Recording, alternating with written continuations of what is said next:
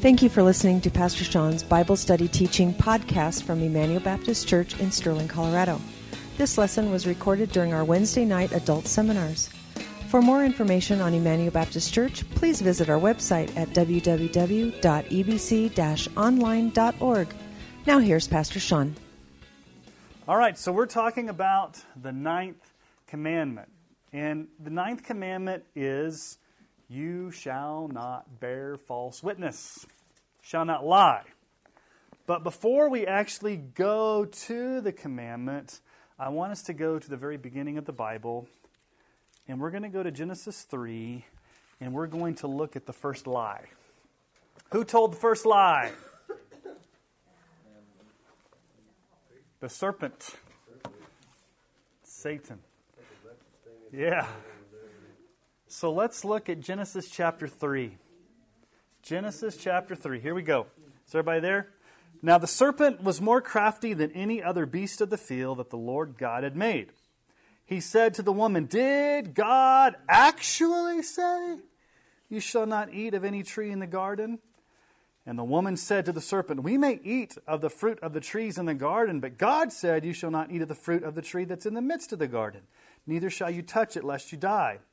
But the serpent said to the woman, You will not surely die, for God knows when you eat of it, your eyes will be open, and you will be like God, knowing good and evil. So when the woman saw that the tree was good for food, and that it was a delight to the eyes, that the tree was to be desired to make one wise, she took of its fruit and ate. And she also gave some to her husband who was with her, and he ate. And the eyes of both of them were opened, and they knew that they were naked, and they sewed fig leaves together and made themselves loin cloths. All right. The snake is the devil. What does the Bible say about the devil? 1 Peter 5 9. Be sober minded, be watchful. Your adversary, the devil, prowls around like a roaring lion looking for someone to devour. Now, the Hebrew word Satan, it's a Hebrew word, Satan means adversary. The word devil means slanderer. Okay, so he's the, he's, the, he's the devil, he's the slanderer, he's the enemy, he's a lion. In Revelation 12 9, the great dragon was thrown down, that ancient serpent who's called the devil and Satan, the deceiver of the whole world. He was thrown down to the earth, and his angels were thrown down with him. There he's called the deceiver of the whole world. Jesus calls the devil the father of lies. In John 8:44, you are of your father the devil and your will is to do your father's desires. He was a murderer from the beginning and has nothing to do with the truth because there is no truth in him. When he lies, he speaks out of his own character, for he is a liar and the father of lies. 1 John 3 8. Whoever makes a practice of sinning is of the devil, for the devil has been sinning from the beginning. The reason why the Son of God appeared was to destroy the works of the devil. What does the devil do to unbelievers? 2 Corinthians 4 3 through 4. Even if our gospel is veiled, it's veiled only to those who are perishing. In their case, the God of this world, that's the devil, has blinded the minds of the unbelievers to keep them from seeing the light of the gospel of the glory of Christ, who is the image of God. Ephesians 6, 10 through 12. Finally, be strong in the Lord and in the strength of his might. Put on the whole armor of God that you may be able to stand against the schemes of the devil. For we do not wrestle against flesh and blood, but against the rulers, against the authorities, against the cosmic powers over this present darkness, against the spiritual forces of evil in the heavenly places. There's a lot of scriptures there about the devil. He's a liar, he's a schemer, he's a deceiver, and from the very beginning, he lies to Eve. He's got four tactics here right from the very beginning. So let's look at the four tactics that Satan tempted Eve with, and these are alive and well today. So here's tactic number one. The very first thing he does he questions God's authoritative word. What are the very first words to come out of Satan's mouth in the entire Bible? Verse 1 he said to the woman, Did God actually say? Did God really say that?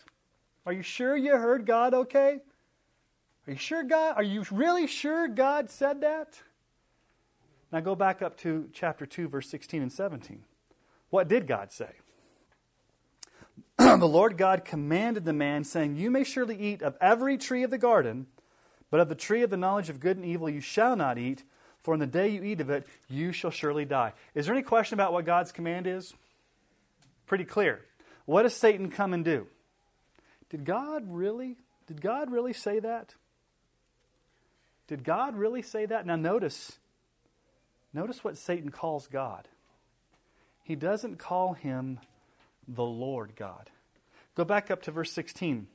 I mean, chapter uh, 2, verse 15. The Lord God took the man and put him in the garden. Verse 16, the Lord God. Verse 18, the Lord God. All throughout chapter 2, it's the Lord God. L O R D in all caps. Yahweh, the covenant God. And then when Satan calls his name, he just calls him God. He can't bring himself to call God by his covenant name. He can't even call God the Lord God. So, Satan's tactic from the very beginning is to twist and question and distort God's authoritative word. He's very eloquent. He speaks as a seasoned theologian. Do you realize that the Bible, pro- I mean, the, the, Satan probably knows the Bible better than most Christians? He quoted scripture to Jesus, didn't he? He's been around a long time. 1 Timothy 4:10 says this. Now the Spirit expressly says that in later times some will depart from the faith, devoting themselves to deceitful spirits and to the teachings of demons. Deceitful teaching. What do we know about God's word? 2 Timothy 3:16 all scripture is breathed out by God and is profitable for teaching, for reproof, for correction, and training in righteousness. So the first thing that Satan does is he questions God's word. He says to Eve, Are you really sure that's what God says? Now, aren't people saying that today? Did, did God really say that in his Bible? Are you sure you read that okay? Okay, here's the second thing that Satan does he questions God's bountiful goodness. Basically, what does he say to Eve? He tempts Eve to think that God may not be as good and generous as he says he is. You don't know if you can really trust God. God must be holding back on you from some maximum pleasure and joy. Now, what did God say to Eve? You are free to eat of what? Every tree of the garden. There's just one you can't eat. Now, does that sound like God being stingy? Is that God being like holding back? God was very good to them and said, Listen, I've given you this whole garden for you to enjoy. Maximum enjoyment. There's just one tree. Now, what does Satan say? God's holding out on you. God doesn't want you to have fun. God doesn't want you to enjoy His creation. The terms of the covenant were very simple. God, in His bountiful goodness and generosity, had given them everything that they could possibly desire, and yet withheld from them one tree. Okay? Thirdly, so number one, question God's word. Number two, question God's goodness.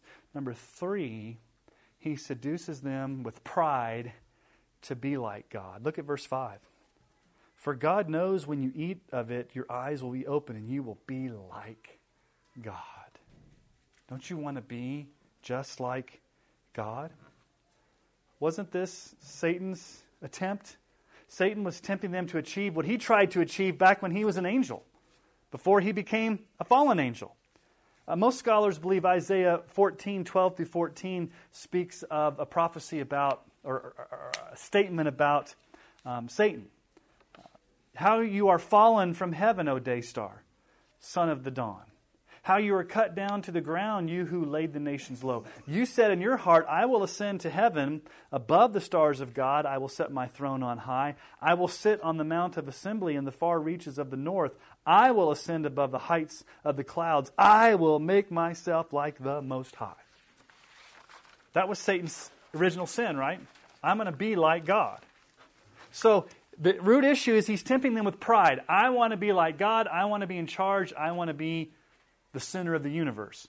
Jonathan Edwards said this about pride Pride is the worst viper that is in the heart and the greatest disturber of the soul's peace and sweet communion with Christ, the most hidden, secret, and deceitful of all lusts. It's a snake ready to pounce. Charles Spurgeon called pride this, in Charles Spurgeonist way. Pride is a brainless thing, the maddest thing that can exist. Okay, so number one, question God's word. Number two, question God's goodness. Number three, you can be like God. But then number four, what does he do? He tells them a bold faced lie that there are no dire consequences to sin. What does he say in verse 4? The serpent said to the woman, You will not surely die.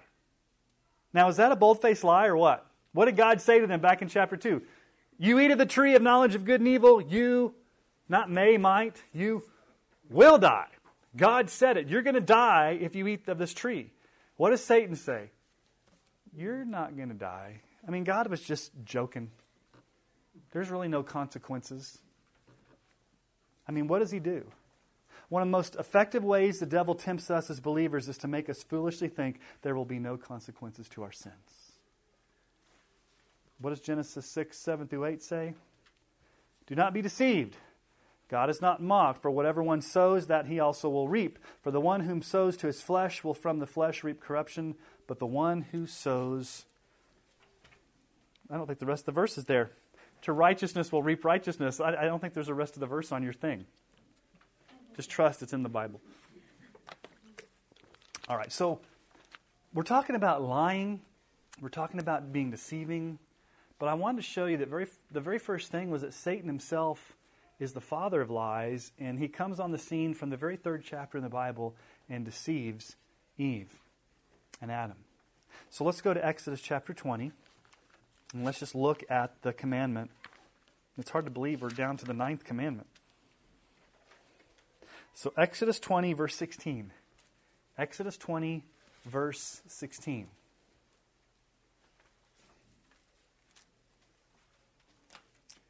You shall not bear false witness against your neighbor. It's very clear how it's worded there. Now, let me give you the historical context of what was going on in ancient Near Eastern cultures. Okay? This is immediately talking about the law court, being in a court of law. Now, in those days, not in Israel, but in the surrounding nations, their way of operating was opposite of what we have in America. What do we have in America? We are innocent until proven guilty. Okay. In those cultures, it was guilty until proven innocent. You were automatically assumed to be guilty. So there was a lot of abuse to the legal system. And so you almost had to, they almost set it up to where you really weren't going to get a fair trial. You were always going to be um, prosecuted because there, there was just no justice. So the laws in Israel were to make a level playing field to where everybody could be put on trial before a jury of elders. So the elders in Israel, you'd go on a jury of, of the elders, and here's the big thing that would happen that God established in the law system of Israel that was different than all the other nations around them. Deuteronomy 19, 15 through 18. It's very important. A single witness shall not suffice against a person for any crime or for any wrong in connection with any offense that he's committed. Only on the evidence of two witnesses or of three witnesses shall a charge be established. If a malicious witness arises to accuse a person of wrongdoing, then both parties to dispute shall appear before the Lord, before the priest, and the judges who are in the office in those days. The judges shall inquire diligently, and if the witness is a false witness and has accused his brother falsely, again, I don't have the rest of the verse. My cut and paste in Logos must not have worked tonight. So anyway, you get the you get the idea, right? What was the way the law court was to work in Israel? If you were to be put on trial, you went before the priest and the elders, and who had to come and lay a charge against you? At least two witnesses, hopefully three. Because what happens if you just had one? Joe Blow Israelite just may have a vendetta against you, and he said, I saw him out there doing that. Well, it's his, he said, she said, he said, he said. There's, there's no way to weigh it. But if two come and say, yeah, we saw it, or three come, yeah, we saw it. So when you came into the court and you were to bear witness to what was a crime, it's kind of like in the old days, I swear to tell the truth, the whole truth, and nothing but the truth, so help me God, okay? They were supposed to not give false testimony against their brother, against their neighbor, so there would be equity in the courts in Israel. Okay? It's reiterated in Numbers, too. Numbers uh, 35 30. If anyone kills a person, the murderer shall be put to death on the evidence of witnesses, but no person shall be put to death on the testimony of one witness. This is death penalty. If you're going to do the death penalty in Israel, you got to make sure that you put the person to death justly. Um, you don't want to put somebody to death that, that was falsely accused. So that's why they had to have multiple witnesses. Okay, so originally, this commandment is talking about the law court in Israel. But like we've said with every of the commandments, there's a broader principle. Okay, what's the broader principle of the ninth commandment? The broader principle behind the ninth commandment prohibits any form of lying or falsehood. Leviticus 9, and I got a lot of scripture tonight, guys. Leviticus 19, 11 through 12. You shall not steal, you shall not deal falsely. You shall not lie to one another. You shall not swear by my name falsely and so profane the name of the Lord your God. I am the Lord. Don't lie. Now, there's a lot of reasons why we shouldn't lie. But here's a very important one. One of the main reasons why we shouldn't lie is because God Himself cannot lie. God Himself does not lie. God Himself is truthful. Numbers 23 19. God is not man that he should lie, or a son of man that he should change his mind. Has he said and will he not do it? Or has he spoken and will he not fulfill it? Does God lie? Is there something that God cannot do? Have you thought about that? God can do everything except lie. Why can God not lie? It goes against his very character. For God to lie, it would go against who he, who he actually is in his essence. God, as God, cannot lie because he is truth. Proverbs 30, verse 5 Every word of God proves true. He is a shield to those who take refuge in him. And then Jesus in the high priestly prayer, we'll get to this in a couple weeks. Probably not this, not this Sunday, definitely, but next Sunday morning. John 17, 17. Sanctify them in the truth. Your word is truth. So God is a truth telling God. Okay? Now, I've got a lot of Proverbs tonight because Proverbs talk about the tongue. What does the Bible say about a lying tongue? It has a lot to say. So I'm just gonna we're just gonna look at these scriptures, and we'll just let them hang out there because most of the time when you read a proverb, you don't have to do a lot of exposition because it's pretty self-explanatory. Okay, here we go. Proverbs 12, 12. Everyone utters lies to his neighbor. With flattering lips and a double heart they speak. You notice double heart? What's a double heart as opposed to a single heart? When the Bible talks about a single heart or a double heart, what's it talking about? A divided heart.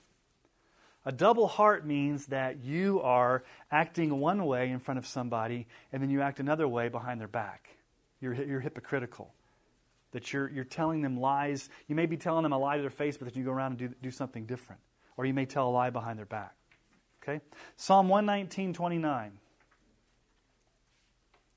Put false ways far from me and graciously teach me your laws. Put false ways far from me. I don't want anything to do with falsehoods. You want to know what God hates? There's six. No, there's seven things God hates.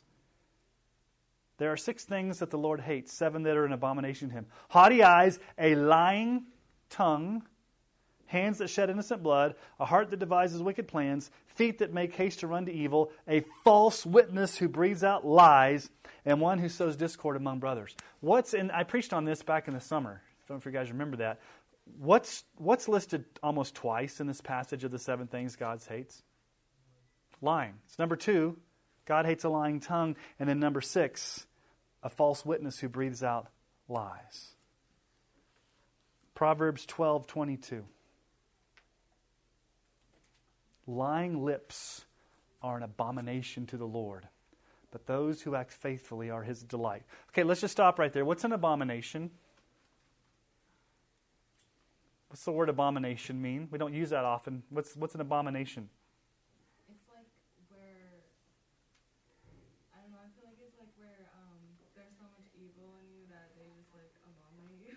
Okay. Something like that. Yeah, it's it's when when when God abominates something, he it means he utterly hates it. God hates to the core lying. Okay, it's an abomination to him. He hates it. Okay, Proverbs 13:5. The righteous hates falsehood, but the wicked bring shame and disgrace. That's just some Old Testament passages. Let's look at some New Testament passages. 2 Corinthians 12 20. Paul's writing to the church. He says, I fear that perhaps when I come, I may find you not as I wish, and that you may find me not as you wish, that perhaps there may be quarreling, jealousy, anger, hostility, slander, gossip, deceit, or conceit, and disorder. Slander and gossip. Okay, let's go to Ephesians chapter 4. Let's go to Ephesians chapter 4 in your Bible. Galatians, Ephesians, Philippians, Colossians. I used to remember it, General Electric Power Company, if that's the way you remembered it when you were little, but maybe you remembered it some way different. So Ephesians 4 25 through 31. Paul is very clear on how we are to walk in a manner worthy of our calling as Christians. How are we to live? Ephesians chapter 4, starting in verse 25. He says, Therefore, having put away falsehood, let each one of you speak the truth with his neighbor, for we are members of one another. Be angry and do not sin. Do not let the sun go down on your anger, and give no opportunity for the devil. Let the thief no longer steal, but rather let him labor, doing honest work with his own hands, so that he may have something to share with anyone in need. Let no corrupting talk come out of your mouths, but only such as is good for building up, as fits the occasion, that it may give grace to those who hear. And do not grieve the Holy Spirit of God, by whom you were sealed for the day of redemption. Let all bitterness and wrath and anger and clamor and slander be put away from you, along with all malice. Be kind to one another, tenderhearted, forgiving one another, as God in Christ forgave you. Okay, verse 25 put away falsehood, speak the truth. Verse 29 let no corrupting talk come out of your mouth. Verse 31 put away slander. Okay? Now let's turn to James. Because James chapter 3 has a long section here on the power of the tongue. Hebrews, James, go over a few books. James chapter 3. James chapter 3. And James uses some very colorful graphic language to describe the tongue. James chapter 3, 2 through 10. Here we go. For we all stumble in many ways, and if anyone does not stumble in what he says, he's a perfect man, able also to bridle his whole body. If we put bits into the mouths of horses so that they obey us, we guide their whole bodies as well. Look at the ships also. Though they are so large and are driven by strong winds, they're guided by a very small rudder wherever the will of the pilot directs. So also the tongue is a small member, yet it boasts of great things. How can a great or how great a forest is set ablaze by such a small fire? And the tongue is a fire, a world of unrighteousness. The tongue is set among our members, staining the whole body, setting on fire the entire course of life, and set on fire by hell. For every kind of beast and bird, of reptile, of sea, and creature can be tamed and has been tamed by mankind, but no human being can tame the tongue. It is a restless evil, full of deadly poison. With it we bless our Lord and Father, and with it we curse people who are made in the likeness of God.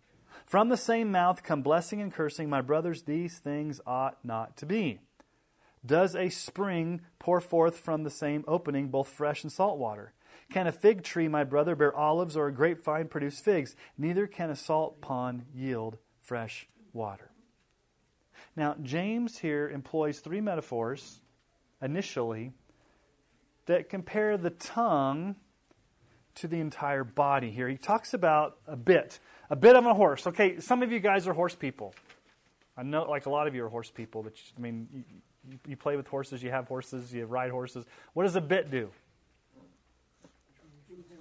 It controls the horse, but how small is the bit? Compared to a horse, how okay, you got a big old horse, the bit's like what? The bit and the bridle are real small, okay? So small little thing you can control a big horse. Okay? So with the tiny little thing, you can control a big horse. Okay? He says a ship with a rudder. Okay, think about a big, huge ocean liner, big carnival cruise line. How does that thing steer? With an, with an udder. Um, udder. yeah, that's really weird. A rudder, not an udder. That's weird. I can just picture that. So a rudder big old ship, tiny little rudder. Okay? Little spark creates a huge fire. So he's saying, man, with a little bit, you can control a big horse.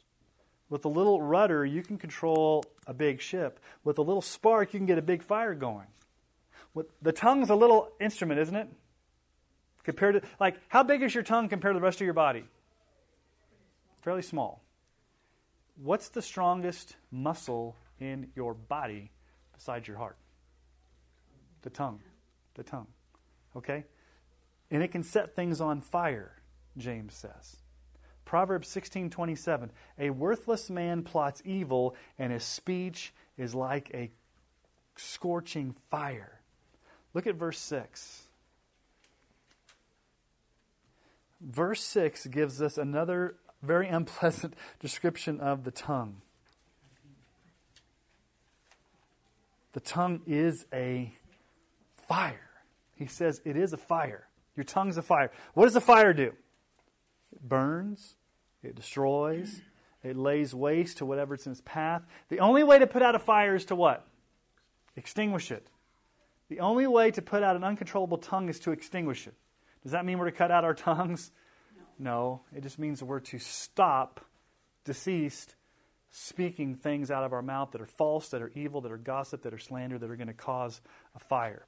He also says in verse 6, notice what else he says. Not only is it a fire, it's a world of unrighteousness. It's a world of unrighteousness. Have you ever actually been surprised at what comes out of your mouth at times? Is it a world of unrighteousness? That's a huge, it's a world of unrighteousness, a big, big thing. Okay. What else does it do? It says it stains, back in verse 6, it stains the whole body. Now, when you hear it stains the whole body, what are you thinking of? It personally inflicts harm on you. But what else does the Bible speak about the body? There's a debate is he talking about your physical? Is he talking about how the tongue corrupts you? Or is he talking about the church? You can take it both ways.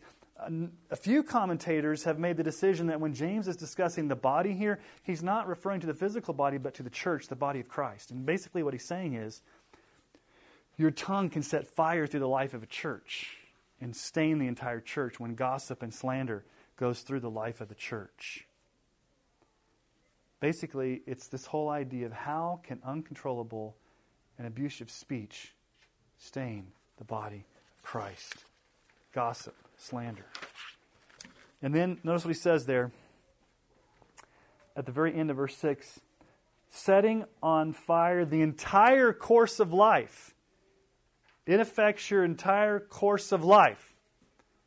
You're known by how you talk. And your speech affects everyone and everything around you. When someone mentions your name, what thoughts come to mind? Are you characterized by your speech?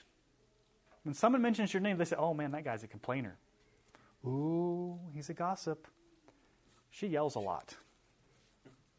How are you characterized? And then notice what he says there at the end of verse 6 it's set on fire by hell.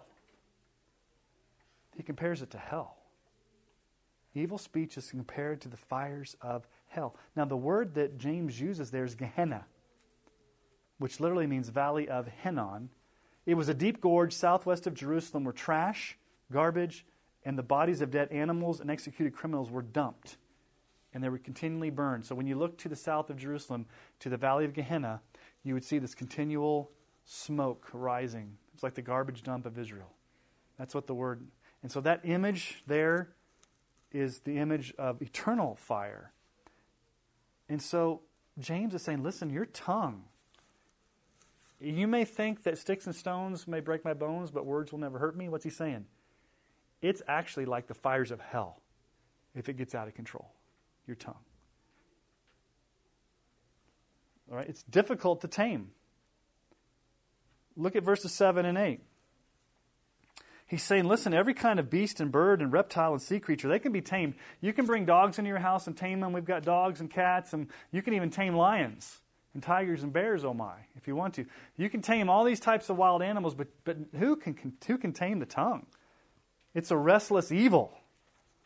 It's a restless evil there, verse 8. It's full of deadly poison. Uh, this word restless evil this word in the original language suggests the idea of a wild animal fighting fiercely against captivity. Your tongue doesn't want to be tamed, it wants to fight against you. It's full of deadly poison. Psalm 140, verse 3 they make their tongue sharp as serpents, and under their lips is the venom of asps. Speech, like a cancer uncontained, contaminates and poisons everything around it the double minded tongue. In verses 9 through 12, he says, look, look at, think of the two things that come out of both sides of your mouth. In one breath, you can bless God, and basically in the next breath, you can cuss somebody out who's made in God's image. Out of your same mouth come blessing and curses. And what does he say? That ought not be. That ought not be. Matthew 15, 11. It is not what goes into the mouth that defiles a person, but what comes out of the mouth that defiles a person. What comes out of your mouth? What's in your heart. Later on in that passage, Matthew 15, 17 through 20, Jesus says, Do you not see that whatever goes into the mouth passes into the stomach and is expelled? But what comes out of the mouth proceeds from the heart and defiles a person. For out of the heart come evil thoughts, murder, adultery, sexual immorality, theft, false witness, slander. These are what defile a person. And then three more metaphors here James ends with. A spring. He says, verse 11, Does a spring pour forth both fresh and salt water? So, have you ever seen a freshwater slash saltwater spring? Salt water can't be. Two things can't exist together. That's what he's saying. You, you really can't have speech that is slanderous and gossip and, and corrupting and untruthful come out of a heart that is truly of God. It's like having a salt water and a fresh water. Um, and so the question you're going to ask is Is your speech a fresh flowing, healthy stream that gives life and builds others up, or is your, is your speech bitter and salty? Like salt water. You know, you know what's really gross to eat or drink? what's like so hot salt water?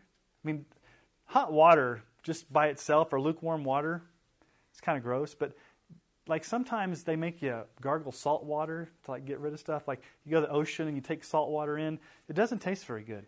But when you go to like a nice, cool, flowing river that's got aquifers and you drink the nice spring water, that that tastes good. He talks about a tree here. Can a fig tree produce olives and can a and can a um, grapevine produce produce figs? In other words, is your speech producing life? Is your speech life giving? Is it planted in God's word? Does it bring forth fruit that encourages others? Is your speech marked by a dry, withered, or rotten fruit? And then he talks again about a pond. Can salt water and a pond coexist? And James very adamantly cries out in verse 10 these things ought not be. This is a construction in the Greek language that's strong, negative, used only here in the New Testament, as one of the strongest ways to say that this double minded, hypocritical speech should have no part in a redeemed saint's life. So, I want to talk about an issue that I think is very tempting, and that's gossip. We don't often talk about gossip, but how easy is it to give, to give into gossip? Not only do we like to give gossip, but we like to receive gossip. Because what do we like to do? Some of us want to be in the know. Some of us want to know how other people are failing. We oftentimes share gossip and prayer requests. I've got a prayer request about Sally. You ought to know that blah, blah, blah, blah. And it's like you have no intention of really honoring Sally, but you wanting to gossip about her in a prayer request. What does the Bible say about gossip? Let's look at the scriptures. Proverbs 11:13. Whoever goes about slandering reveals secrets, but he who is trustworthy in spirit keeps a thing covered. Whoever goes about slandering reveals secrets.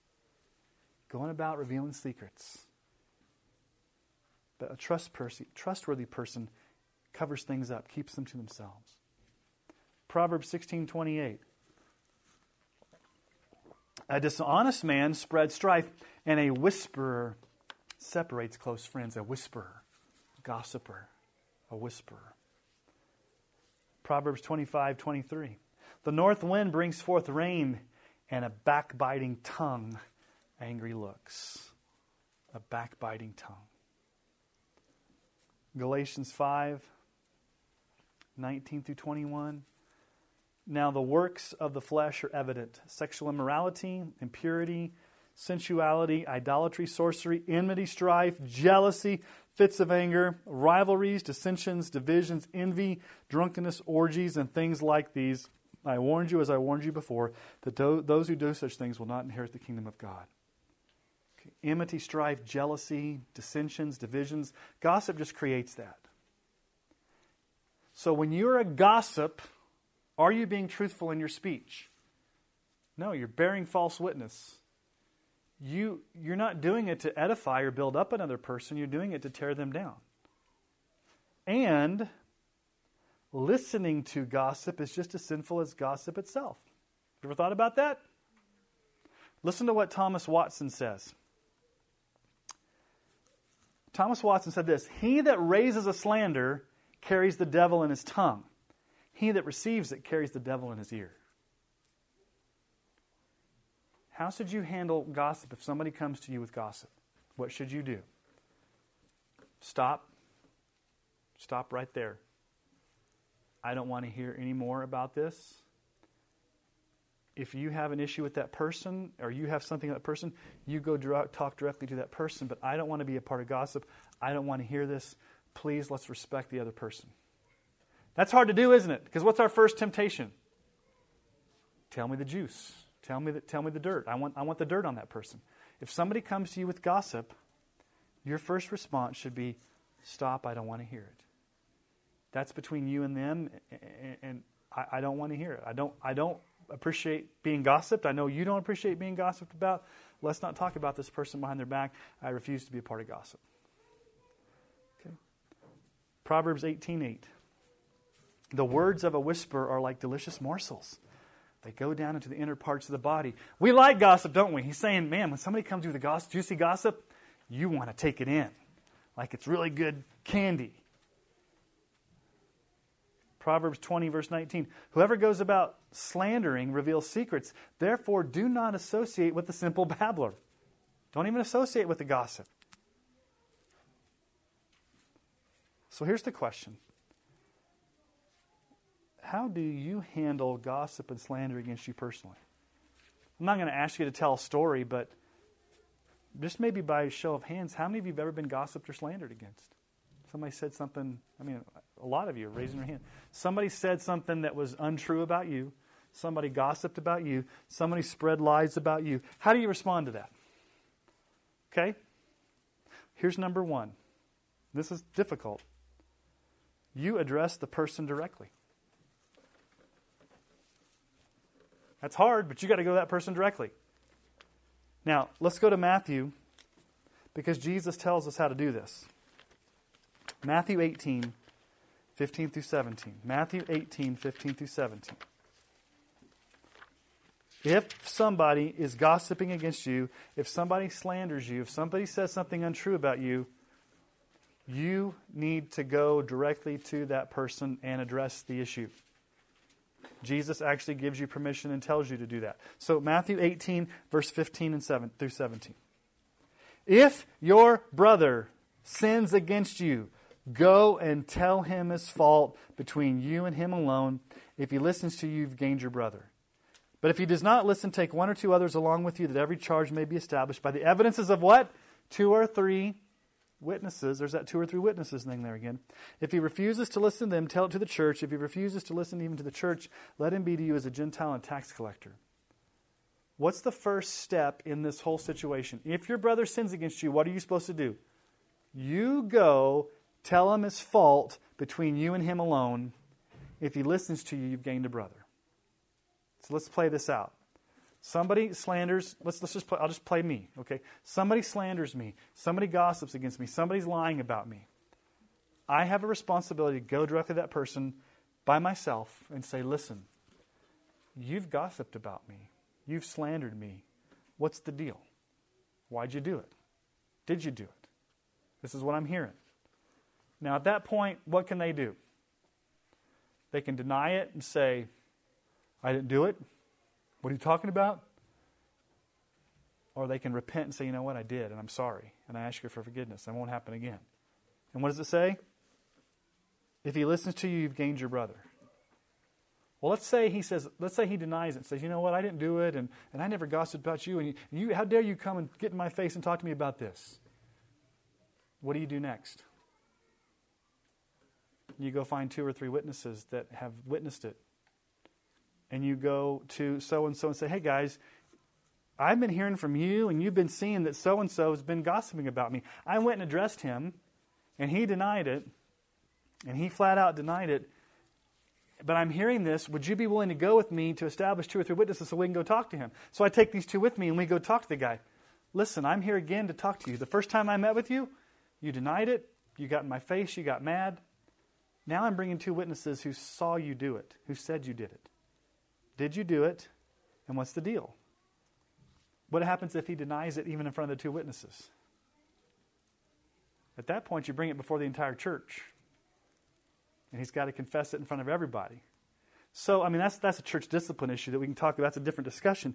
But really, the first thing that needs to happen, if somebody, any sin, if anybody sins against you, you have the responsibility to go to them and address it. What's the problem that most Christians do? Most Christians don't like confrontation. So, what are you going to do? You're going to let it pass. You're not going to go confront that person. You're going to hope it goes away. You're going to get bitter. You might be tempted to go gossip with other people and get people on your side. Think about that. They gossiped about you. What are you tempted to go do?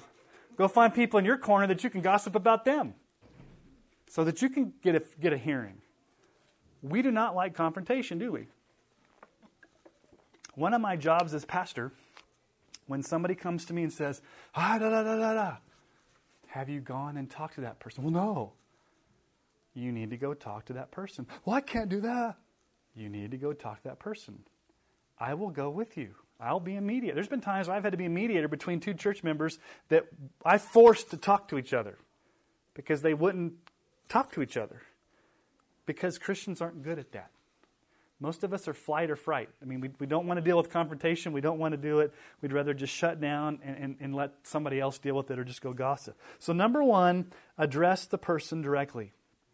Number two, if someone's gossiped against you, evaluate if there's any truth to their accusations. Are they true? Do you have blind spots?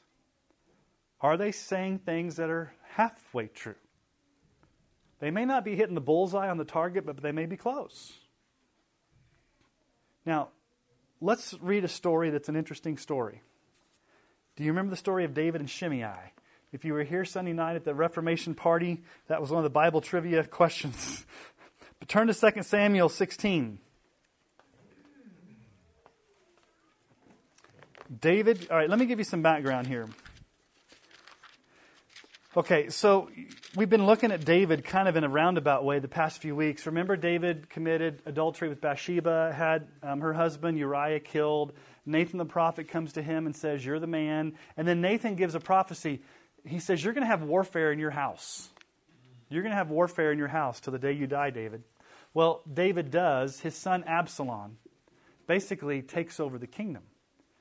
And so David is forced to flee from Jerusalem. So he takes his family and he leaves. And as they're leaving Jerusalem, this cranky old man who's a relative of King Saul shows up named Shimei. So let's pick up in 2 Samuel chapter 16, verses 5 through 14. And, and this is kind of an interesting story that maybe you, you don't remember. When King David came to Bahurim, there came out uh, there came out a man of the family of the house of Saul, whose name was Shimei, the son of Gera. And as he came, he cursed continually. And he threw stones at David and all the servants of King David and all the people and all the mighty men were on his right hand and on his left. And Shimei said as he cursed, Get out! Get out, you man of blood, you worthless man. The Lord has avenged on you all the blood of the house of Saul, in whose place you've reigned. And the Lord has given the kingdom into the hand of your son Absalom. See, your evil is on you, for you are a man of blood. And Abishai, the son of Zeruiah, said to the king, why should this dead dog curse my lord the king? Let me go over and take off his head. Nice bodyguard. David's bodyguard, Abishai, says, David, are you going to put up with this guy throwing rocks at you and cussing you out? Let me just go take his head off. What does David say in verse 10? But the king said, What have I to do with you, you son of Zeruiah? If he's cursing because the Lord has said to him, Curse David, who then shall say, Why have you done so? And David said to Abishai and to all his servants, Behold, my own son seeks my life. How much more now may this Benjamite? Leave him alone and let him curse, for the Lord has told him to. It may be that the Lord will look on the wrong done to me, and that the Lord will repay me with good for his cursing today.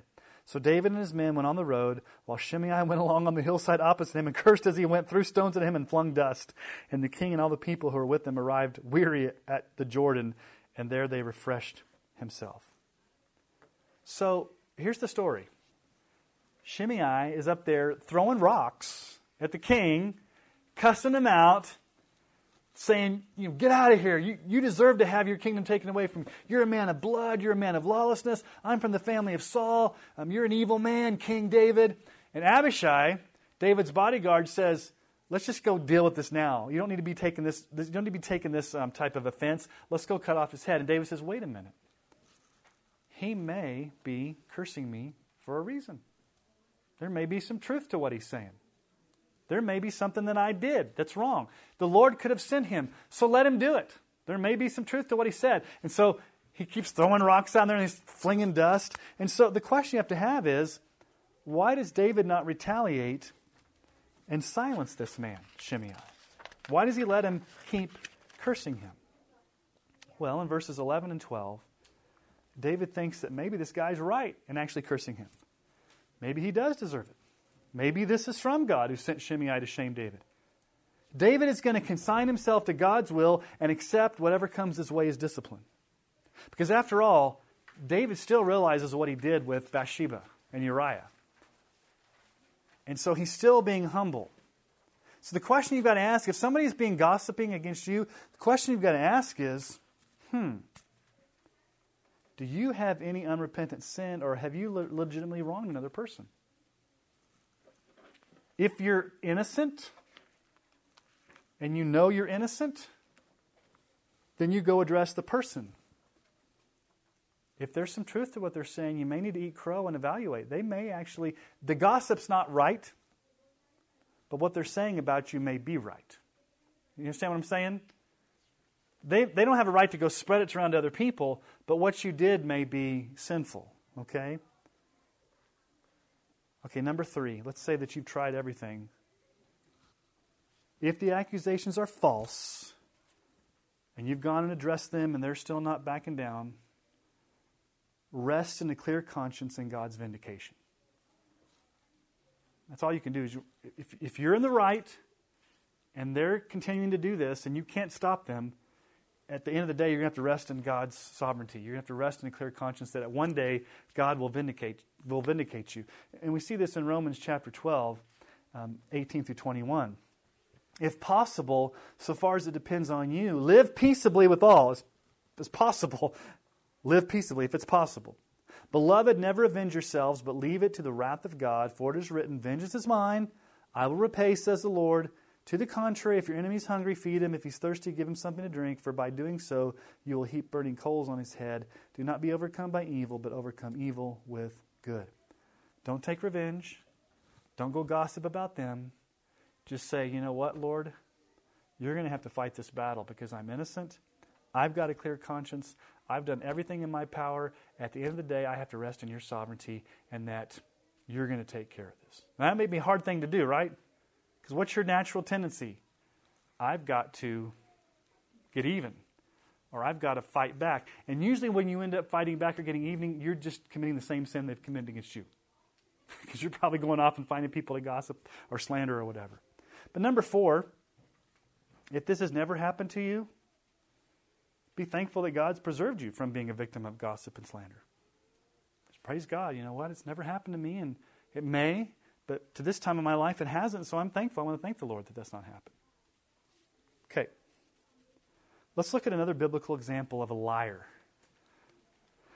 Jezebel. All right. Don't ever name your daughter Jezebel. Okay? So 1 Kings 21. That should be a song. Don't ever name your daughter Jezebel. If you do, she's going to go to hell. No, I'm sorry. I'm just, uh, that, I don't know where that came from. So, in the weird recesses of Sean's mind. That's what happens when pastors don't have enough to have too much time on their hands. All right, so this is Naboth's vineyard. So just to let you guys know kind of the history of Israel, after King David's, um, his son Solomon built the temple, after Solomon's death, there's Rehoboam and Jeroboam. The, the, the, kingdom splits into two. So there's civil war in Israel. There's northern kingdom, there's southern kingdom. For the most part, almost all the kings of the north are wicked. Few kings from the south are okay. So Ahab is one of the kings, and he's probably one of the worst kings in Israel. Ahab. And he has a wicked wife, Jezebel. And so there's a man named Naboth, and he's got a vineyard right next to the king's property. And the king, thinking he's the king, I want that. That should be mine. So we'll pick up in chapter 21 and find out about Naboth's vineyard. So here we go. Now, Naboth, the Jezreelite, had a vineyard in Jezreel beside the palace of Ahab, king of Samaria. And after this, Ahab said to Naboth, Give me your vineyard, that I may have it for a vegetable garden, because it's near my house, and I will give you a better garden for it. If it seems good to you, I will give you its value in money. Okay, so what's the king says, Hey, listen, I'm the king, and I your your vineyard's right next to my palace. I, it's a great place for me to plant a vegetable garden. Give it to me. What's it to you? I'm the king. Well, does Naboth say, Sure, king? What does he say? Verse 3 Naboth said to Ahab, The Lord forbid that I should give you the inheritance of my fathers. What does Naboth say? Land's very important in Israel. That's all they had was land.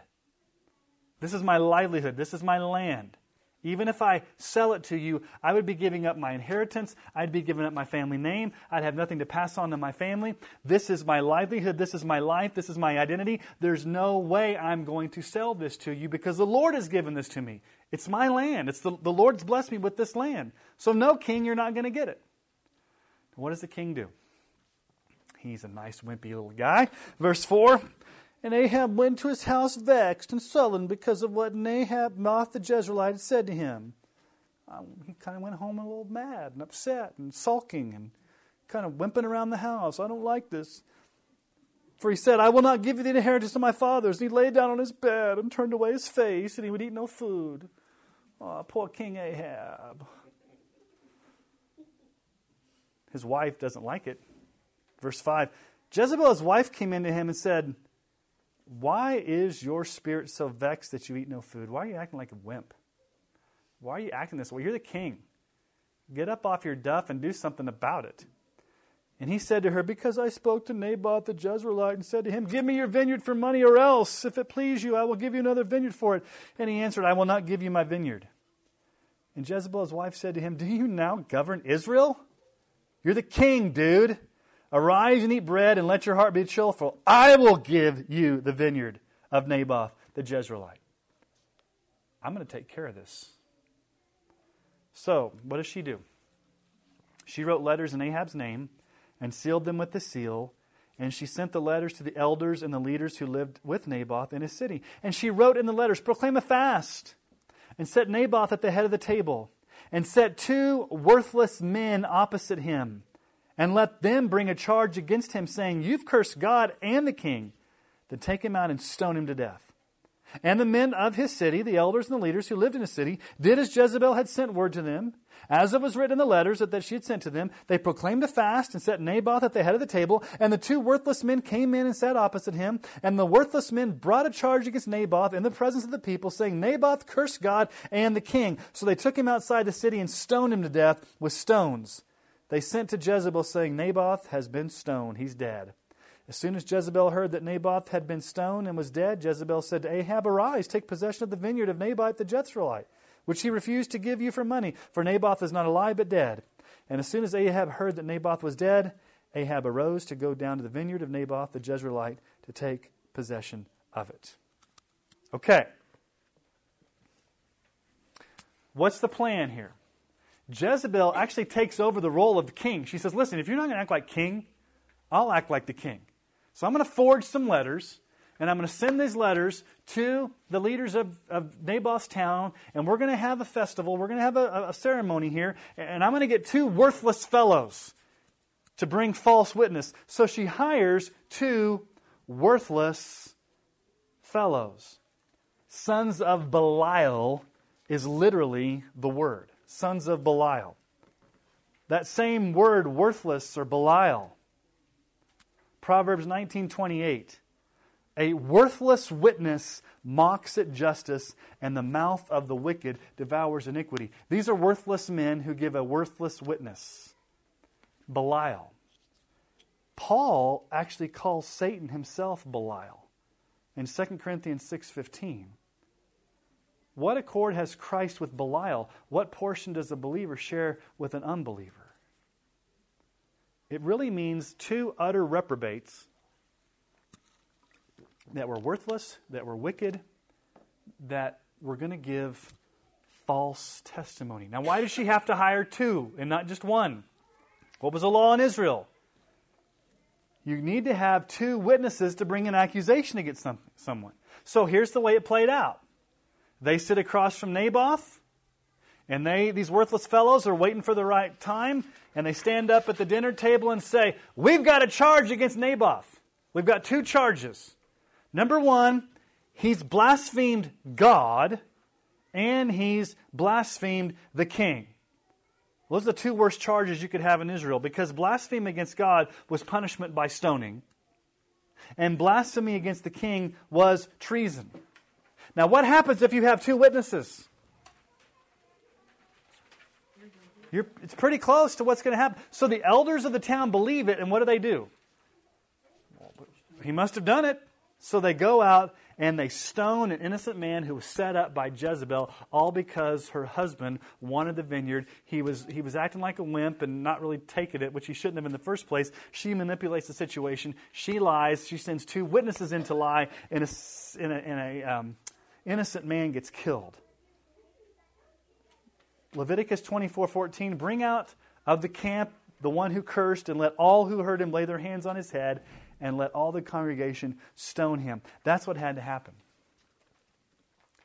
Now, after they stone him, obviously Ahab's not there. But what does Jezebel do? She goes to Ahab and says, Listen, honey, for some strange um, twist of fate, just as luck would have it, Naboth happened to die, and now the vineyard's yours. Tragically, the text does not tell us that Ahab cared enough to know how Naboth died or how he suddenly got so lucky to receive this vineyard.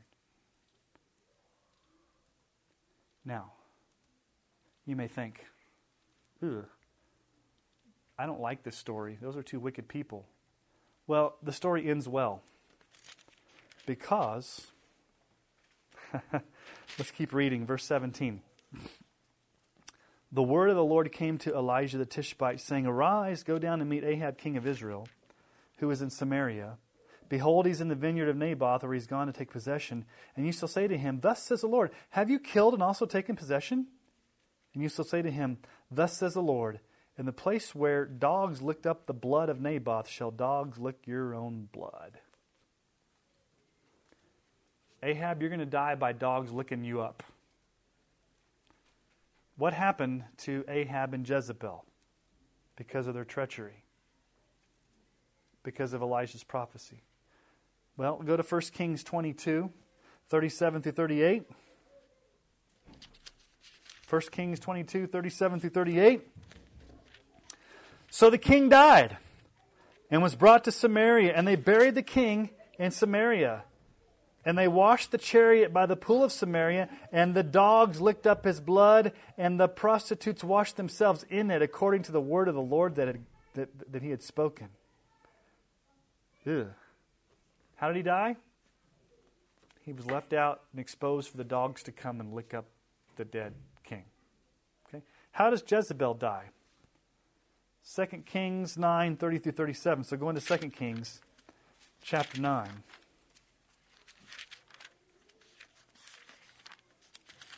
This is a few years later. Okay, so 2 Kings chapter 9, 30 through 37. When Jehu came to Jezreel, Jezebel heard of it, and she painted her eyes and adorned her head and looked out the window. And as Jehu entered the gate, she said, Is it peace, you Zimri, murderer of, of, my, of your master? And he lifted up his face to the window and said, Who's on my side? Who? Two or three eunuchs looked down at him. He said, Throw her down. So they threw her down, and some of her blood splattered on the wall and on the horses, and they trampled on her. Then he went in and ate and drank, and he said, See now to this cursed woman and bury her, for she is a king's daughter. But when they went to bury her, they found no more of her than the skull and the feet and the palms of her hands. When they came back and told him, he said, This is the word of the Lord, which was spoken by the servant Elisha the Tishbite. In the territory of Jezreel, the dog shall eat the flesh of Jezebel, and the corpse of Jezebel shall be as dung on the face of the field in the territory of Jezreel, so that no one can say, This is Jezebel. What happened to her? They threw her out the window. She splattered on the ground, and the dogs came and devoured her flesh, and they couldn't even recognize her. You thought the Bible wasn't rated R, did you? okay? There's some, some gross things there. But think about the treachery. When you think about Jezebel, okay, she lied, she manipulated, she hired two people to do that, to break the law in Israel, to, to, to bring charges that were untrue. The height of treachery. And then who's the victim in all this?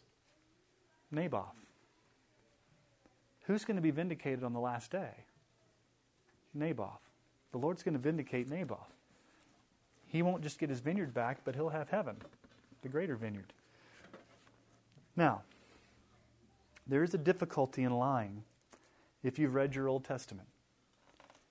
You may ask, I've read some stories where people lied and got away with it, and it almost seemed like they were doing the right thing by lying. So, how do we understand scriptures where a person lied and didn't get punished or reprimanded? I'm just going to give you two. Two stories. So let's go to Exodus chapter 1. Exodus chapter 1. This is the Hebrew midwives in Egypt.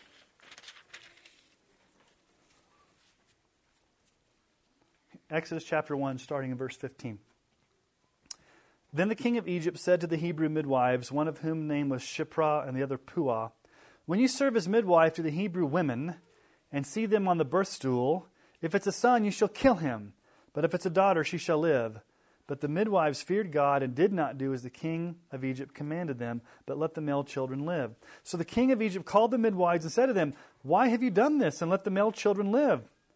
The midwives said to Pharaoh, Because the Hebrew women are not like the Egyptian women, for they are vigorous and give birth before the midwife comes to them. So God dealt well with the midwives, and the people multiplied and grew very strong. And because the midwives feared God, he gave them families. So what happens? Pharaoh says, Hey, when you're there and you see a baby boy give birth, kill it, throw it in the Nile River. If it's a girl, let it live. Okay. Well, what happens when the baby boys were being born? The midwives are like, We're not killing these kids. And Pharaoh comes and says, What's the deal? Well, how come all these baby boys are being born? And they lie, don't they? What do they say to Pharaoh?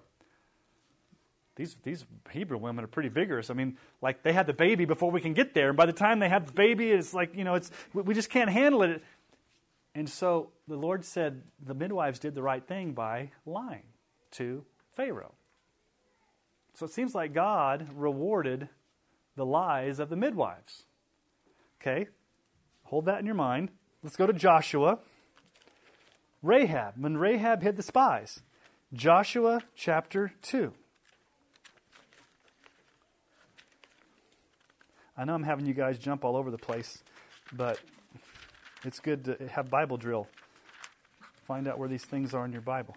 So, so Josh, you remember the story of the spies? Moses sent the spies in, two guys, to spy out Jericho. I mean, jo- Joshua did. Um, and they come into this house of a prostitute, Rahab, and she hides them. Uh, let's pick up in chapter 2, verse 4. But the women, the woman had taken the two men and hidden them and she said, True, the men came to me, but I did not know where they were from. And when the gate was about to be closed at dark, the men went out. I do not know where the men went. Pursue them quickly, for you will overtake them. But she had brought them up to the roof and hid them with the stalks of flax that she laid in order on the roof. So the men pursued after them on the way to the Jordan as far as the fords, and the gate was shut as soon as the pursuers had gone out. So she hides these spies in the roof in the flax. The authorities come and say, Hey, we know you hid these spies. Where are they? She's like, oh, they ran off. They went that way. So Rahab lies, and then she's not reprimanded. Look at verse 25. I'm sorry, I'm, go, back, go to chapter 6. Uh, chapter 6, verse 17. And the city and all that's within it shall be devoted to the Lord for destruction. Only Rahab the prostitute and all who are with her in her house shall live, because she hid the messengers whom we sent she's blessed for, for hiding the spies. Okay. How do we deal with this ethically? In these passages of Scripture,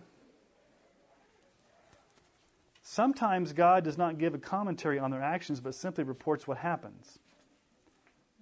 Yet, in almost all cases, the lying was against an enemy of Israel, not a neighbor.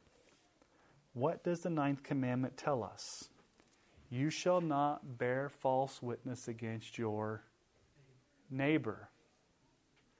Doesn't say anything about an enemy. Now, that's a loophole you can think about. I'm not sure if it's a good loophole. The one thing that you have to remember is in these passages which seem to justify deception, all have to do with justice against the wicked, especially an enemy of one who seeks to destroy or kill innocent life. What was the deal with the Hebrew midwives? What was Pharaoh asking them to do? Go against conscience and kill newborn babies.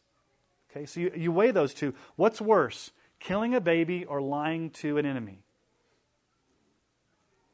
Killing the baby. Okay, hiding the spies so that God could fulfill his plan in Jericho, the killing of two guys in there or telling them we're, you know, or, her hiding it and covering it up. So you've got these situations that you've got to deal with. The issue for us, maybe, is do we have an obligation to tell the truth to people who seek to kill innocent life? These are like hypothetical things that probably won't ever happen to us. But I want to give you an example during World War II. Remember the hiding place? What did, the, what did Corrie ten Boom do? They hid Jews in the when the Gestapo came by, and so they lied to the Gestapo to save the Jews. So, well, the thing that I see you pointed out here, yeah. you didn't say it quite that way. Okay. Is that um, in the in passages we just read, Mhm. it was for justice. Right. Whereas in the case of Je- Jezebel, it was for selfish gain. Exactly. Rahab and um, she wasn't doing it for selfish gain. She was doing it. I mean, Yeah. there was probably some Well- self-preservation well, it, but And actually, what's even more amazing is in Hebrews chapter 11, she's in the hall of faith. And she's commended for doing this as an act of faith. Um, and so I think you're right, Michelle, that one, one is selfish self preservation, doing it for selfish reasons. One is doing it for justice against the, wanting to take innocent life. And so that's, that's, a good, that's a really good distinction to make. Okay. So let's just look at some warnings that the Bible gives about falsehood and lying, in case we haven't had enough tonight. Psalm 15, 2 through 3. He who walks blamelessly and does what is right and speaks truth in his heart, he who does not slander with his tongue and does not evil to his brother, nor take up a reproach against his friend. Slander, speaks truth, does not take up a reproach. Jesus says to the Pharisees in Matthew 23, 27 through 28, Woe to you, scribes and Pharisees, hypocrites, for you're like whitewashed tombs, which outwardly appear beautiful, but within are full of dead people's bones and all uncleanness. So you also outwardly appear righteous to others, but within you're full of hypocrisy and lawlessness. Here's one thing about lying Are there times when you lie that nobody else knows about it? Can you be deceitful without ever being caught? Can you be deceitful in your heart? Can you be deceitful in a way that you may not outright tell a lie, but you may be deceitful or manipulative in your actions? Maybe you exaggerate some things. Um, that's what Jesus is saying to the Pharisees. You look really good on the outside, but on the inside, you're a hypocrite. All right? Uh, Galatians 6, 1 through 3. Man. Brothers, if anyone is caught in any transgression, you who are spiritual should restore him in a spirit of gentleness.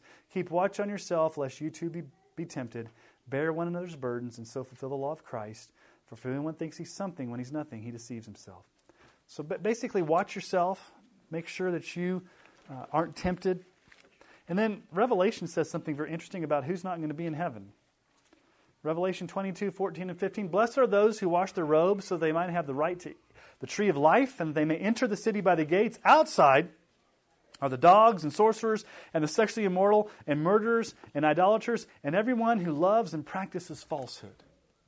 Now, does that mean if you tell a white lie you're going to hell? No. What that's saying is that if you live in unrepentant sin and you've never trusted Christ for salvation and had those sins forgiven through Jesus, you will not enter heaven. And there's a list of all different types of sins there. Now, I want to shift gears. We've talked negatively tonight. Negatively, don't lie, don't cheat, don't don't steal, don't don't I want to talk about being how can we use our mouths as witnesses? What have we talked about? Two or three witnesses. Are you a witness?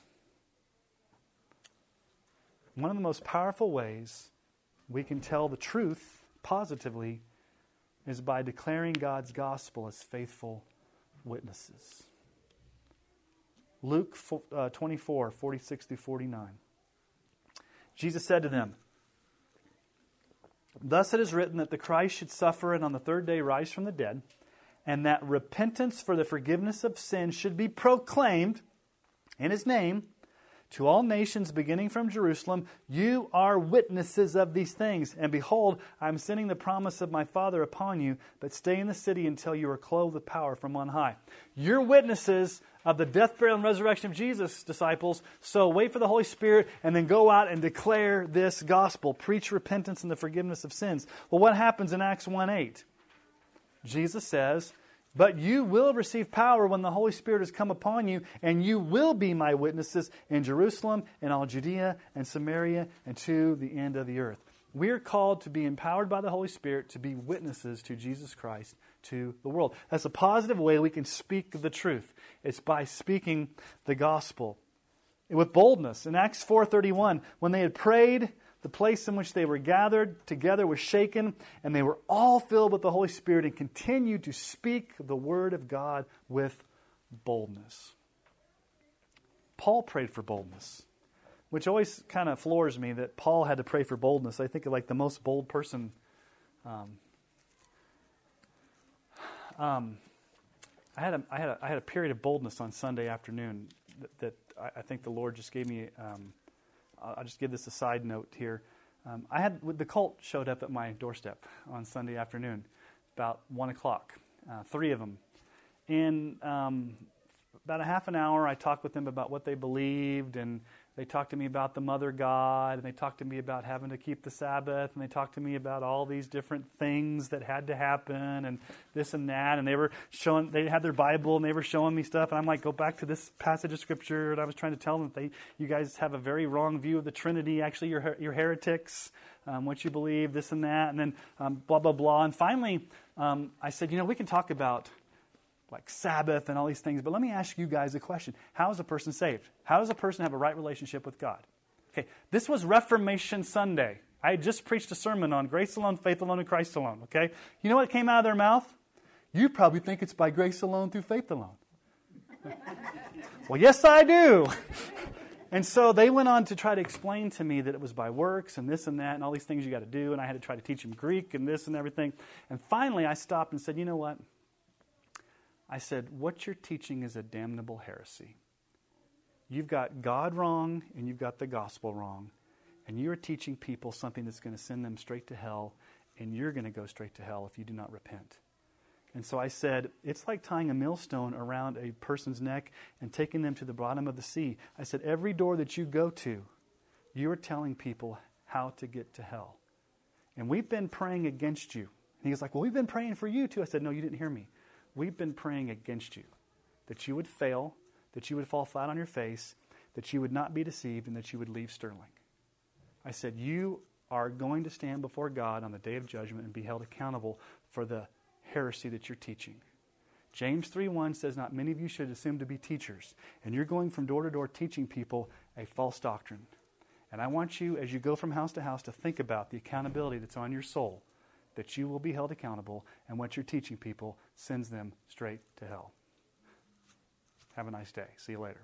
I mean, I, I mean that was basically the end of the conversation. But I wouldn't recommend you do that unless you get an extra measure of boldness from the Lord during those moments.